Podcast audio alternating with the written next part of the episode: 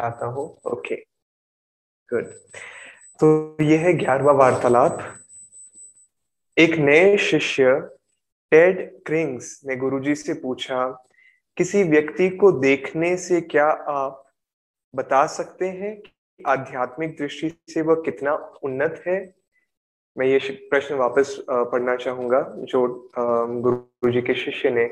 उनसे पूछा था कि किसी व्यक्ति को देखने मात्र से क्या आप बता सकते हैं कि वह आध्यात्मिक दृष्टि से कितना उन्नत है? तुरंत गुरुजी ने हल्के से हँसते हुए उत्तर दिया, हालाँकि मैं इस बारे में बात, इस बारे में बात नहीं करता हूँ। मैं लोगों के अंदर देखता हूँ, क्योंकि यही मेरा काम है। जो व्यक्ति गर्वपूर्वक कहता है कि वह इन बातों को जानता है वह उन्हें नहीं जानता। और जो यह कहता है कि वह नहीं जानता, वह भी उन्हें नहीं जानता। जो सचमुच जानता है, वह इस विषय के बात की बात नहीं करता है। ज्ञान अपना परामर्श स्वयं रखता है। तो दोस्तों, इस वार्तालाप में हम दो बातें सुनते हैं कि कैसे एक गुरु और कैसे परमहंस योगानंद जी अपने शिष्यों के बारे में जैसे ही वे उन्हें देखते थे, उन्हें पता था, उन्हें ज्ञात था कि वो आध्यात्मिक रूप पे कितने आगे बढ़ रहे हैं, उन्हें कहाँ पे मार्गदर्शन की आवश्यकता है। और ये भी यही नहीं, लेकिन हम ये भी देखते हैं कि जो सच्चे गुरु होते हैं, जो ईश्वर को पूरी तरह से जानते हैं वो गर्व पूर्वक कभी ये नहीं बताते हैं कि, अरे, मैं ये जानता हूँ या मैं वो जानता हूँ, मुझे ये पता है या मैं तुम्हें भविष्यवाणी करता हूँ कि तुम ऐसा करोगे। परमहंस योगानंद जी ने कभी भी ऐसे या कोई भी महान गुरु ने जिनकी चेतना ईश्वर, जिनकी चेतना ईश्वर के साथ थी, वे कभी ये नहीं कहते थे कि, मैं ईश्वर हूँ, मुझे प्रार्थना करो, मेरी प्रार्थना करो, मेरे पाँव पढ़ो। वो हमेशा देखते थे कि वे कैसे अपने शिष्यों की सेवा कर सकते हैं। और इसीलिए वो ये नहीं बता रहे हैं जो उनके पास ये शक्ति थी कि वो अपने शिष्यों के बारे में देख सकते थे। लेकिन वो ये कहते थे, अब इसको पावर के रूप में दिखाने की जगह वो ये कहते थे कि मैं लोगों के अंदर देखता हूँ क्योंकि ये मेरा मेरा काम है। और ये उनका काम क्यों है? क्योंकि एक गुरु एक शिष्य के भीतर झाँक के,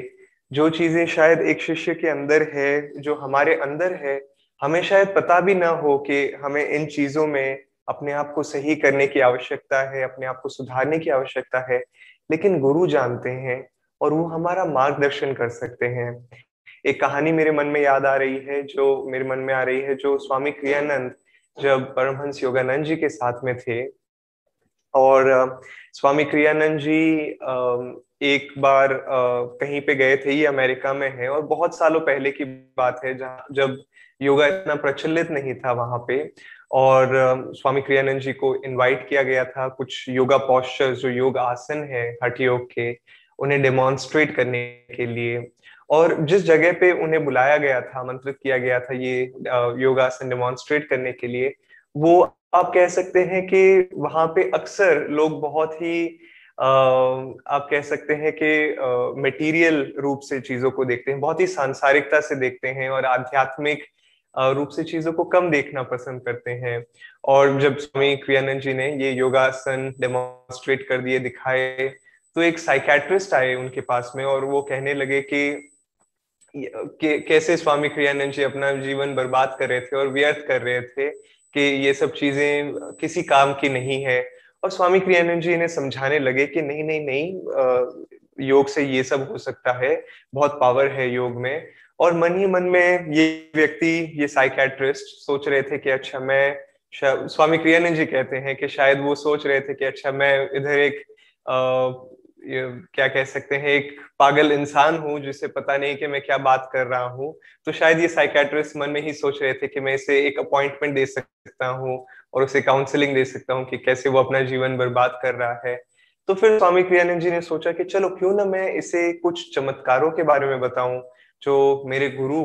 ने मुझे आ, मेरे मेरे गुरु ने की उपस्थिति में मैंने देखे थे परमहंस योगानंद जी की उपस्थिति में देखे थे। और जैसे ही वो चमत्कारों के बारे में बात करने लगे वैसे ही ये व्यक्ति और आ, आप कह सकते हैं कि आ, और शक से स्वामी क्रियानंद जी को देखने लग गया और देखने लग गया कि कैसे सच में योग कार्य नहीं काम नहीं करता होगा क्योंकि ये चमत्कारों के बारे में बात करने लग गए हैं। और कई दिनों के बाद में स्वामी क्रियानंद जी, परमहंस योगानंद जी से मिले और क्योंकि वो अक्सर अपना समय योगानंद जी, स्वामी क्रियानंद जी को अपने पास रखते थे, उनकी एडिटिंग के लिए और अन्य कार्यों के लिए। तो एक दिन जैसे ही वो अकेले थे, सारे कोई गेस्ट नहीं थे, बाकी कोई शिष्य नहीं थे परमहंस योगानंद जी ने स्वामी क्रियानंद जी को देख के कहा कि बाय द वे मैं इंग्लिश में बोलूँगा और फिर मैं ट्रांसलेट करूँगा उनके शब्द। कि by the way when you are with materialist don't talk about miracles कि मतलब जब तुम सांसारिक लोगों के साथ में रहते हो, उनके सामने चमत्कारों के बारे में बात मत किया करो। और स्वामी क्रियानंद जी बोले कि आपको पता था, और परमहंस योगानंद जी ने बोला कि हाँ मुझे सब शिष्यों का हर एक ख्याल, हर एक विचार, तुम्हारा हर एक विचार पता है। और स्वामी क्रियानंद जी कहते हैं कि यदि कोई और व्यक्ति होता या यदि कोई और शिष्य होता तो हमें हमें लगता कि नहीं नहीं नहीं, मैं नहीं चाहता कि मेरे मन के हर एक विचार गुरु जाने। लेकिन जब हम अपनी चेतना को गुरु की चेतना के लिए खोल देते हैं, ताकि गुरु हमारी चेतना में देख सके, झाँक सके, और फिर जब वो हमारे अंदर, हमारे भीतर, हमारे आंतरिक झाँक सकते हैं तो हमें मार्ग, हमारा मार्गदर्शन भी कर सकते हैं। तो ये कहानी है जो मुझे हमेशा, आप कह सकते हैं, एक प्रकार से छू गई थी, क्योंकि एक तरफ़ एक गुरु की भूमिका हमें बिल्कुल स्पष्ट रूप से पता चलती है कि वो ये सब चीज़ें इसलिए नहीं कर रहे हैं कि वो ये दिखा सकते, सके कि वो कितने महान है उनमें कितनी क्षमता है या कितने पावर है या वो कितने आध्यात्मिक रूप से विकसित हो चुके हैं। लेकिन वो ये सब कार्य इसलिए कर रहे हैं ताकि वे अपने शिष्यों की सहायता कर सके ईश्वर के उस चोटी तक पहुँचने में जहाँ वो खुद पहुँच चुके हैं। और हम दोस्तों काफ़ी बार आ, किसी भी चीज़ के लिए जैसे अगर आ, मुझे पहली बार मेरा लैपटॉप चलाना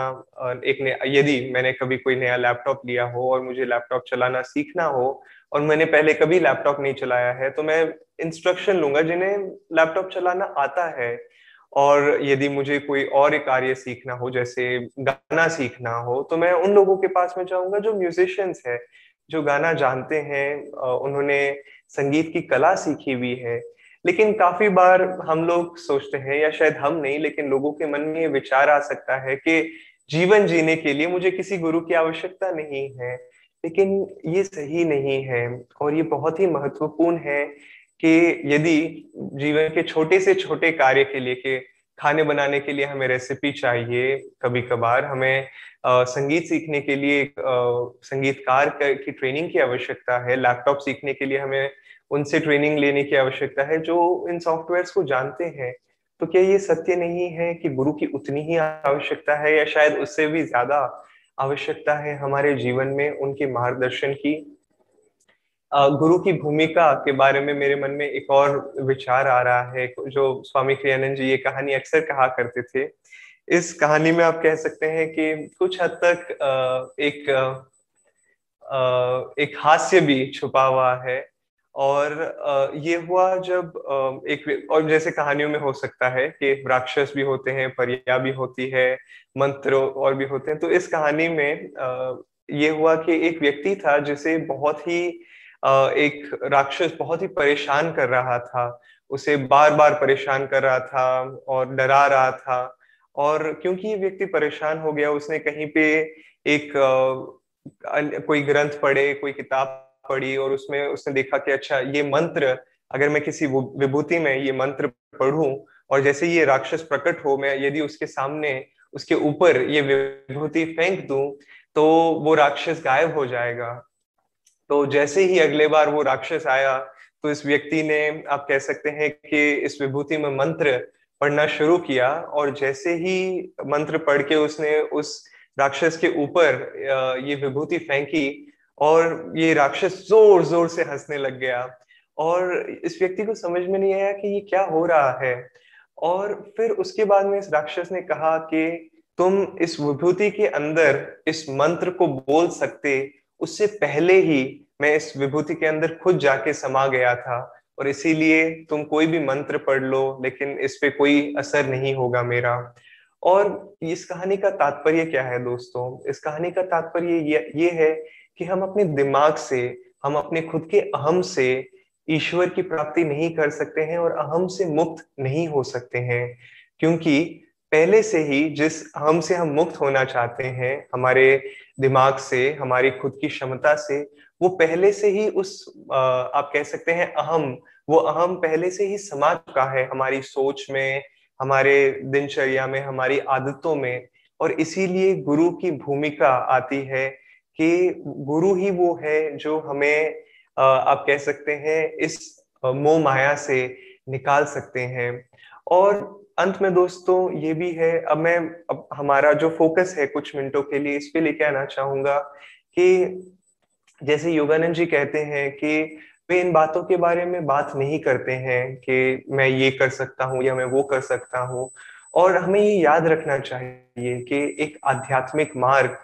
पे चलना किसी सर्कस की तरह नहीं है। शुरुआत में कई कई लोग जो आध्यात्मिक मार्ग में आते हैं मा, मार्ग पर चलना शुरू करते हैं उन्हें कुछ अनुभव होने लग जाते हैं और वो सोचते हैं कि अरे वाह वो कितने महान है उन उनके अंदर कितनी क्षमताएँ हैं। और मैं कह सकता हूँ कि शुरुआत में दोस्तों ये एक जाल है क्योंकि यदि जब जब हम ये सोचे कि मेरे अंदर ये पावर है मैं ये सब कार्य कर सकता हूँ आप कह सकते हैं कि उसके ठीक बाद में जब जब गर्व और घमंड आता है, उसके बाद में एक व्यक्ति, आप कह सकते हैं कि फिसल जाता है आध्यात्मिक मार्ग से और कभी कभार फिसलते फिसलते उसे बहुत ज़ोर की चोट भी लग सकती है। और काफ़ी बार हम लोगों को देखते हैं और शायद उनमें कुछ पावर्स भी हो, लेकिन हमें कुछ शक्तियाँ भी हो, लेकिन हमें ये याद रखना चाहिए कि शक्तियाँ अपने आप में ही काफ़ी नहीं है। एक बार एक व्यक्ति था जब अमेरिका में थे योगानंद जी और ये व्यक्ति कहता था कि मैं भगवान हूँ और यही नहीं, उसने अपने जो उनका, उनकी चेयर थी, उनकी कुर्सी थी, बड़ी सिंहासन तरह उन्होंने अपनी कुर्सी को बनाया था। उनका सिंहासन था, आप समझ सोच सकते हैं, जहाँ पे वो बैठ सकते, बैठते थे और उसके ठीक ऊपर, जहाँ पे वो बैठा करते थे, उनके ठीक ऊपर उनके पीछे लिखा हुआ था, गॉड। ईश्वर के मतलब वो बताना चाहते कि, थे कि मैं ईश्वर हूँ। और परमहंस योगानंद जी ने कहा कि जब लोग ऐसा दावा करते हैं कि वो ईश्वर है या वो इतने महान है, देखिए कि वो क्या बीमार पड़ते हैं? क्या वो उनके सर के जो बाल है वो शायद आप कह सकते हैं कि ग्रे हो रहे हैं या उनके सर के बाल गिरने लग गए हैं? और यदि एक व्यक्ति धीरे धीरे उसकी उम्र बढ़ रही है और लोग यदि वो व्यक्ति कह रहा है कि मैं ईश्वर हूँ, मैं अमर हूँ तो आप वहीं पे उस मतलब आप थियोरिटिकली फिलोसफिकली उन चीज़ों में भी नहीं जाए। बस उस व्यक्ति को यदि आप देख भी ले और आपको पता चले कि नहीं नहीं, ये शायद कुछ भी कह रहे हो या शायद कुछ लोगों में कभी कभार कुछ पावर भी हो सकते हैं, लेकिन यदि वो अमर है और उसकी, उसके बाल गिर रहे हैं उसके बाल सफ़ेद हो रहे हैं, उसकी जो शरीर में आप कह सकते हैं कि उम्र बढ़ने की जो चिन्ह है वो दिखाई दे रहे हैं तो इसका मतलब वो अमर नहीं है। और चाहे जितना भी कोई कह ले कि मैं ईश्वर हूँ, कोई ईश्वर तब तक नहीं है जो ईश्वर के साथ एक उसकी चेतना कर चुका है। और जब कोई व्यक्ति अपनी चेतना को ईश्वर के साथ कर लेते हैं जैसे परमहंस योगानंद जी ने कर ली थी फिर वो कभी कहते नहीं है कि मैं ईश्वर हूँ मैं मुझे आ, मेरी पूजा करो मैं महान हूँ। तो इन सब चीज़ों से हमें अपने लिए भी संभल के रहना चाहिए और जब हम दूसरों के साथ में मिलते हैं और खासकर शुरुआत में आध्यात्मिक लोगों के साथ में मिलते हैं तो काफ़ी बार जब लोग आध्यात्मिक होने लग जाते हैं तो दिखाने लग जाते हैं कि अरे मेरे भीतर इतने पावर हैं तो उधर थोड़ा संभल के रहिए, उधर अपनी ऊर्जा को थोड़ा आंतरिक